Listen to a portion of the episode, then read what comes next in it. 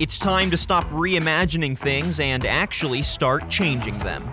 Tune in to Recalibrate with Samsung, where we'll discuss how technology is changing the way we work, connect, and live our lives.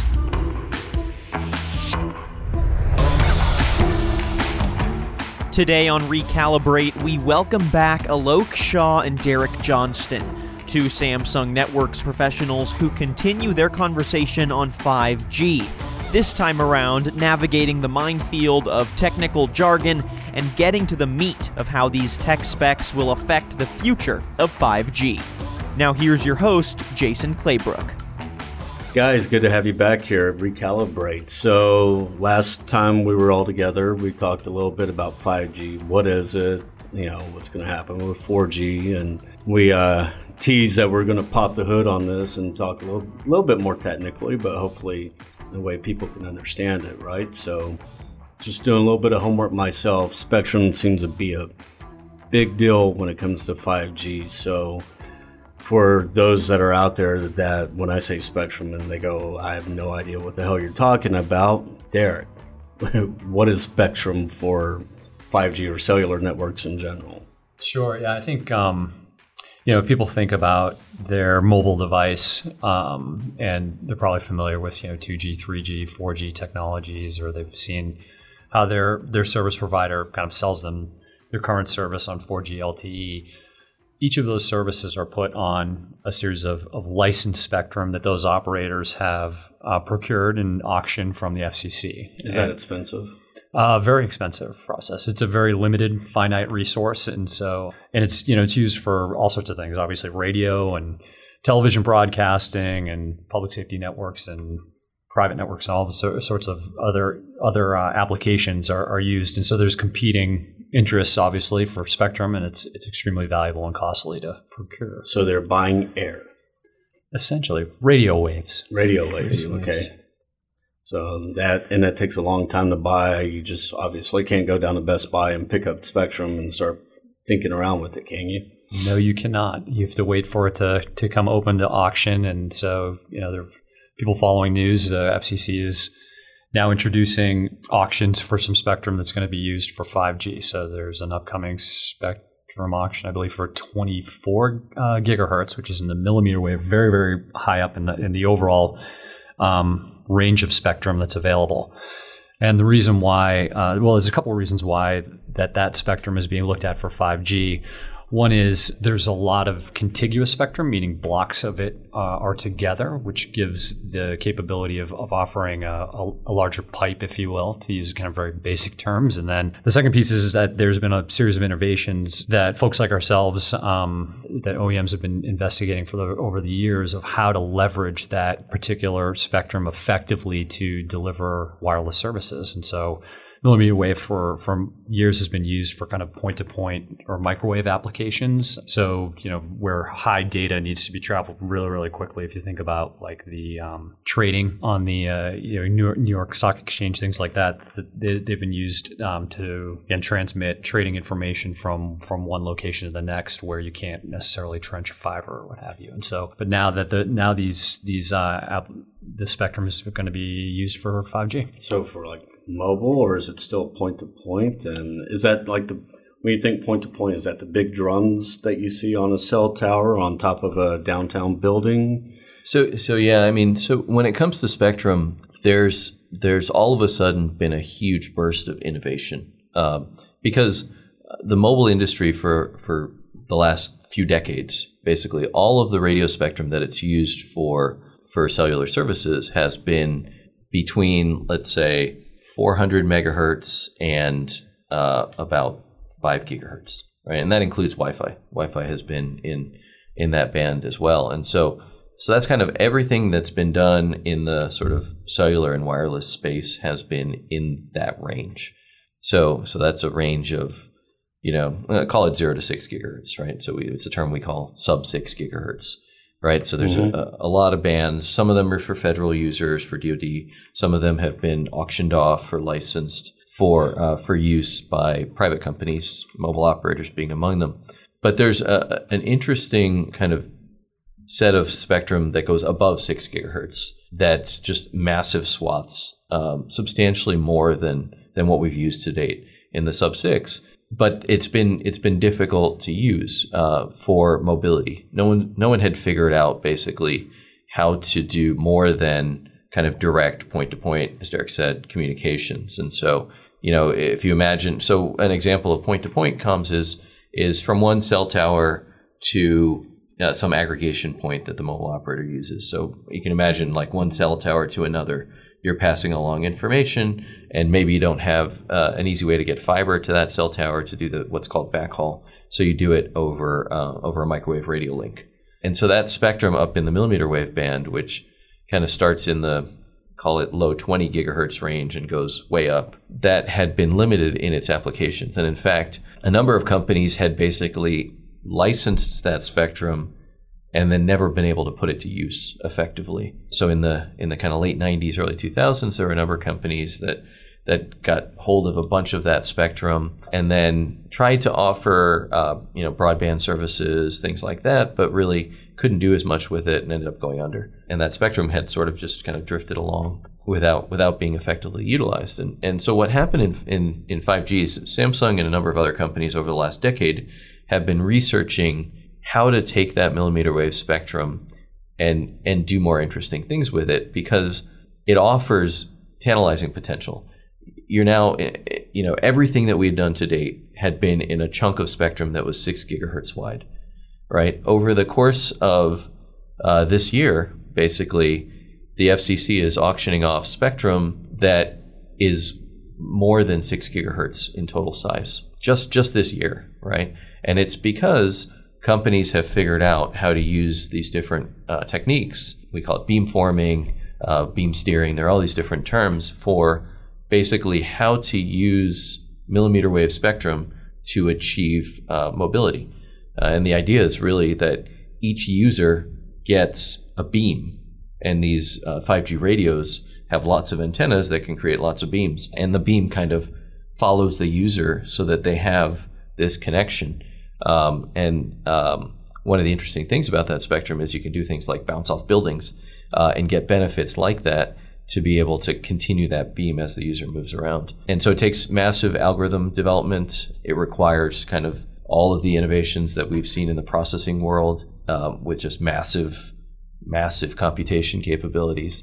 And it requires basically physics to help us because the other thing that's cool about millimeter wave is by going up in frequency, uh, the the components get smaller. So what happens is if you're in the 600 megahertz band, you can fit you know a handful of antennas into a box that's two or three feet tall. That's your radio that sits on the cell tower. In the millimeter wave band, you can fit a thousand antennas in a box that's a foot or two uh, in size. It's it's a smaller box that holds substantially more electronics, uh, and so with that combination of, of sort of physics and computation and algorithm development, we've been able to unlock the potential of this spectrum.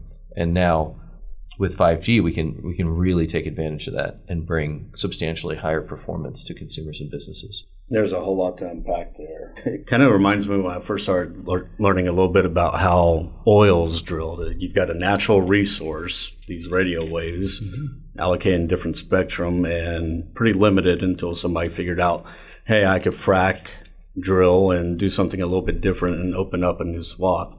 Of or potential reserves in oil or natural gas and things like that. Pretty similar, right? Yeah, I think so. Yeah, it's a, it was a, a natural resource that had been underutilized, right? And so there's just all kinds of interesting things that we can do now that we've figured out the technology to do it. You brought up the FCC, so that's a U.S. thing. Is there different governing bodies around the world that are how do how do we interoperate when I go on vacation, go to Europe? Whenever there's all these different natural resources that are being managed, it sounds yeah. like by other entities. Yeah, well, the first thing we should say is that the FCC has been really forward looking on efficient use of spectrum, uh, especially over the last decade. You know, we've seen not just all of this activity around millimeter wave and the reality that you know we just completed one spectrum auction for millimeter wave spectrum we are about to start a second one and there's like three more coming later this year so they've been really forward in, in opening up those spectrum bands for, for private use. They've also done a lot of interesting work, and we can get to this later around how to share spectrum between different entities. Mm-hmm. And so, so we can save that for another another conversation. But but the FCC has really been forward looking. There there are other um, regulatory bodies in other countries that are very similar to the FCC.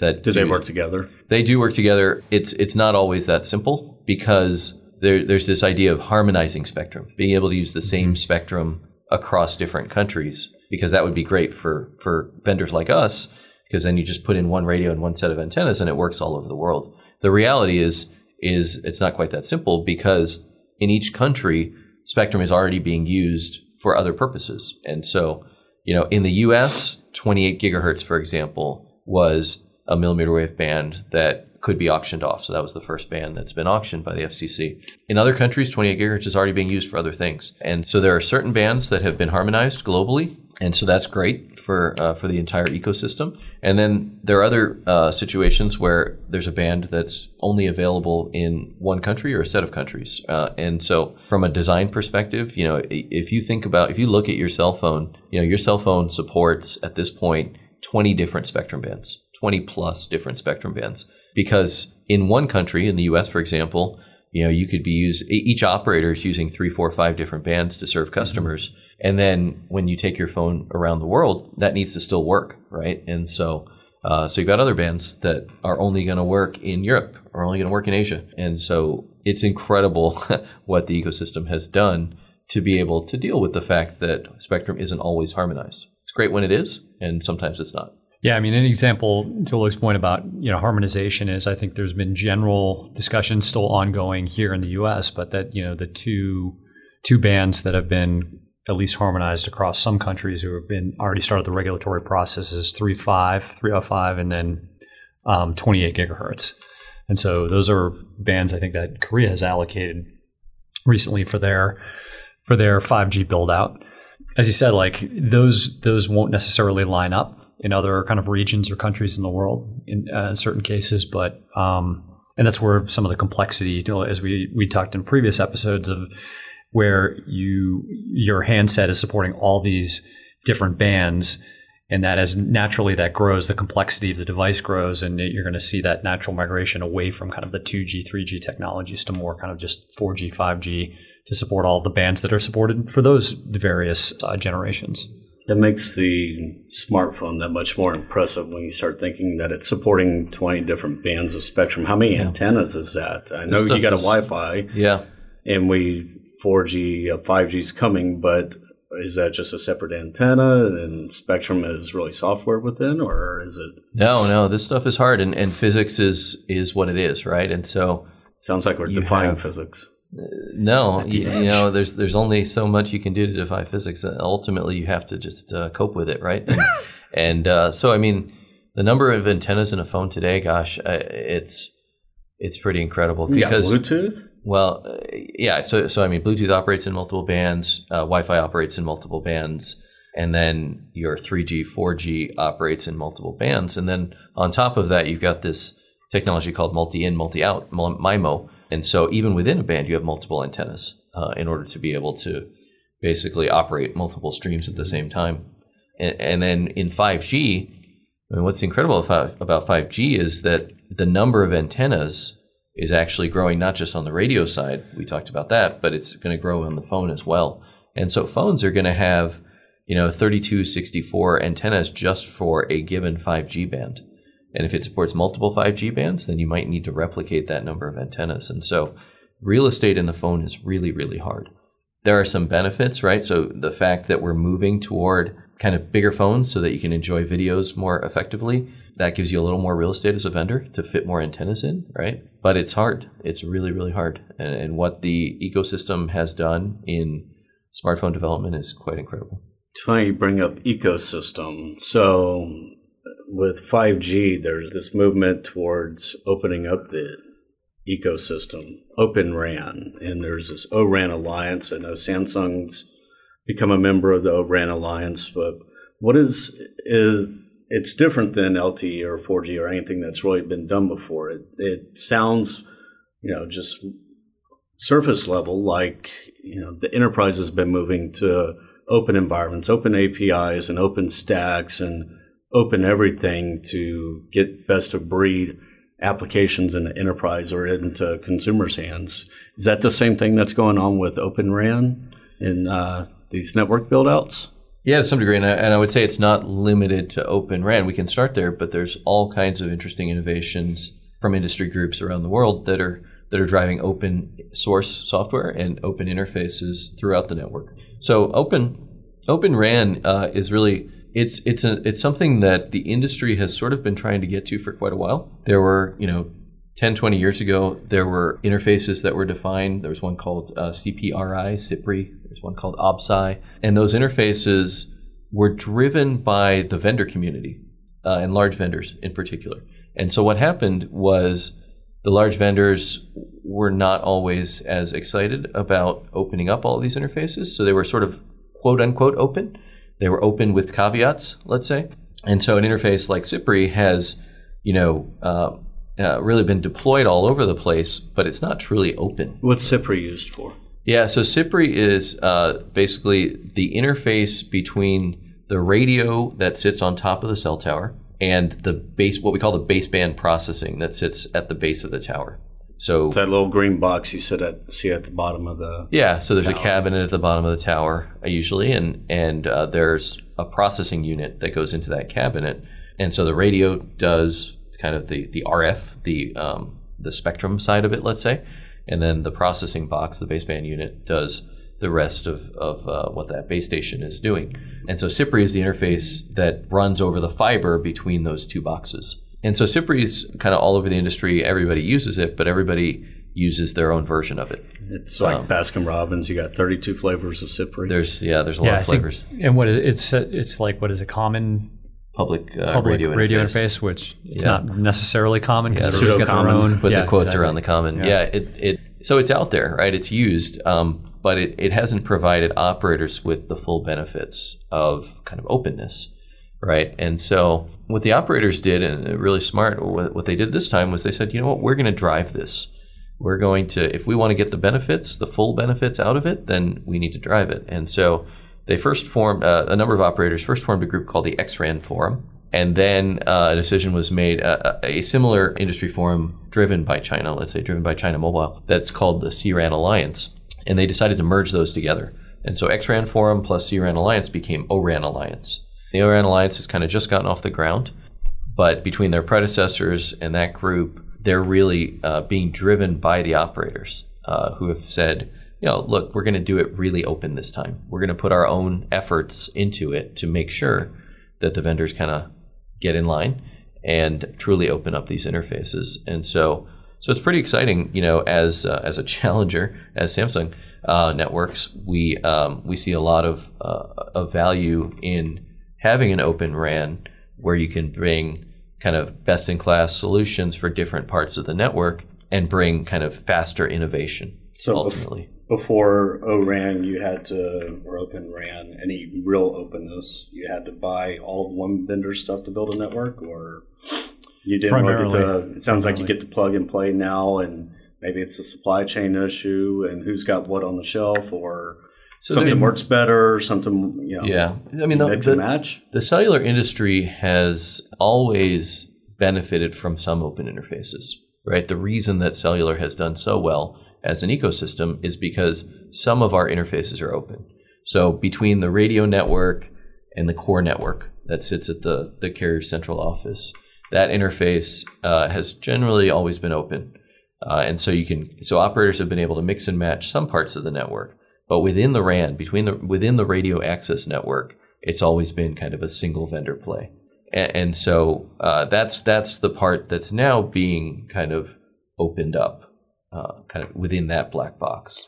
Are so, the yeah, incumbents so you, dragging their feet or not wanting to do that, or is there just really? So your point, it's been a it's been a you know it's been a single vendor solution approach primarily that the cellular industry has been beholden to, or operators have been beholden to. So, for example, if they want to do innovation on their RAN, they've got to go to their you know single vendor for that particular market or what have you. Some you know a lot of operators do use different vendors for their RAN, but it's usually kind of a geographical split, if you will. And at Alok's point, it's like that RAN will then you know can interface with a with a common core or not. Like I Um, could but- have a different one in Dallas versus DC. Mhm, Correct. But again, you're you're beholden to one you know one OEM to give you kind of new features and functionality on your RAN. And so I think what what the push has been is now kind of let's open up the RAN. Let's go kind of more in the direction that you know kind of IT networks have gone with open interfaces and things like that, so that I can offer and I can I can innovate more quickly on my RAN and offer different features and bring them to market quicker. And to do that, you know, over kind of white box or COTS, you know, software driven functions that are much more easy to kind of deploy and more efficient and cost effective to do so. So is that going to bring 5G in faster? Because it feels like every time we have a new G network, it takes several years and to be able to deploy like a decade to get to where everybody's got it, or it feels like everybody's got it. Is that going to speed it up, or is it does it matter? Yeah, you know, we we do see um, 5G overall moving faster than any other um, generation of technology th- uh, thus far. So from from standards to initial implementations, it's been incredible. The speed at which um, at which and really again the operators have driven this forward because they have business reasons that they need to do that. I, I think Open RAN and open interfaces uh, do absolutely have the potential to kind of accelerate from here on. If you if you think about not just the the radio part of the RAN, but the processing part of the RAN, we're seeing a move toward virtualization. And so you talked earlier about enterprises have kind of been pushing open source software, open interfaces to drive this kind of open innovation within offices and and, um, and business environments. We're uh, we're seeing some some of those same things come to the cellular network with virtualization, because now you have you know a virtual a virtual machine running on a set of servers, and these are now not specialized hardware; they're general purpose hardware servers, right? From kind of the, the folks that we buy PCs from today, and so that virtualization platform enables a mix of different vendors to come in and, and bring innovative solutions. And so so on one hand, so you don't have you don't have to build a lot of custom hardware, right, on that processing side, which maybe you did in the past, and that and you know custom hardware development takes time. So you're sort of saving that time by by leveraging an existing ecosystem of of uh, server components, things like that. And then on the other hand, you've got your virtualization uh, framework in place. You've got kind of orchestration and management of all that, and you you now have the ability to plug in kind of multiple software vendors running on that single platform such that you know if you're not get if you're not getting what you want out of one vendor you know it's possible to bring in another one and and move move things along faster so so we do think there's certainly the potential for for 5G rollouts to really accelerate from here How does that benefit consumers? How does that benefit enterprises to have uh, this more open deployment model? Well, I think the you know, and, and, and to Luke's point about why you know the operators are pushing this for you know variety of reasons. I think one is, is there's a natural evolution of you know as a network operator, you're constantly looking to make them you know design, deploy, and operate my network in a more efficient manner, and so that's that's one set of goals. I think the the other set of goals too is at the, at the very end is I want to be able to deliver new innovative solutions to my you know con- to my subscribers whether they're businesses or consumers and to do that in a quick fashion to be able to kind of deploy those services and get them to market faster and i think that's where that's ultimately the vision that i think many of the service operators have in terms of what open ran and virtualization will will provide them is with a new you know that kind of new ran will be able to give them that flexibility to offer uh, new services and new applications for for consumers. Yeah, I mean the the intention is to be able to try out new services much more quickly, right? The investment to get to a new service offering can be much lower, and so that enables operators to do things that are specific to the needs of a particular set of businesses, right?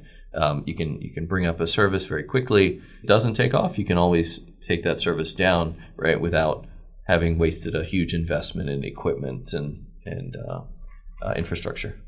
Is there a service you could think of that's coming that's just not there hasn't been there yet. If I'm, let's say I'm a train operator, a manufacturing facility, or what have you, where the openness helps, or is it just 5G altogether, or spectrum? You know, I read something about network slicing.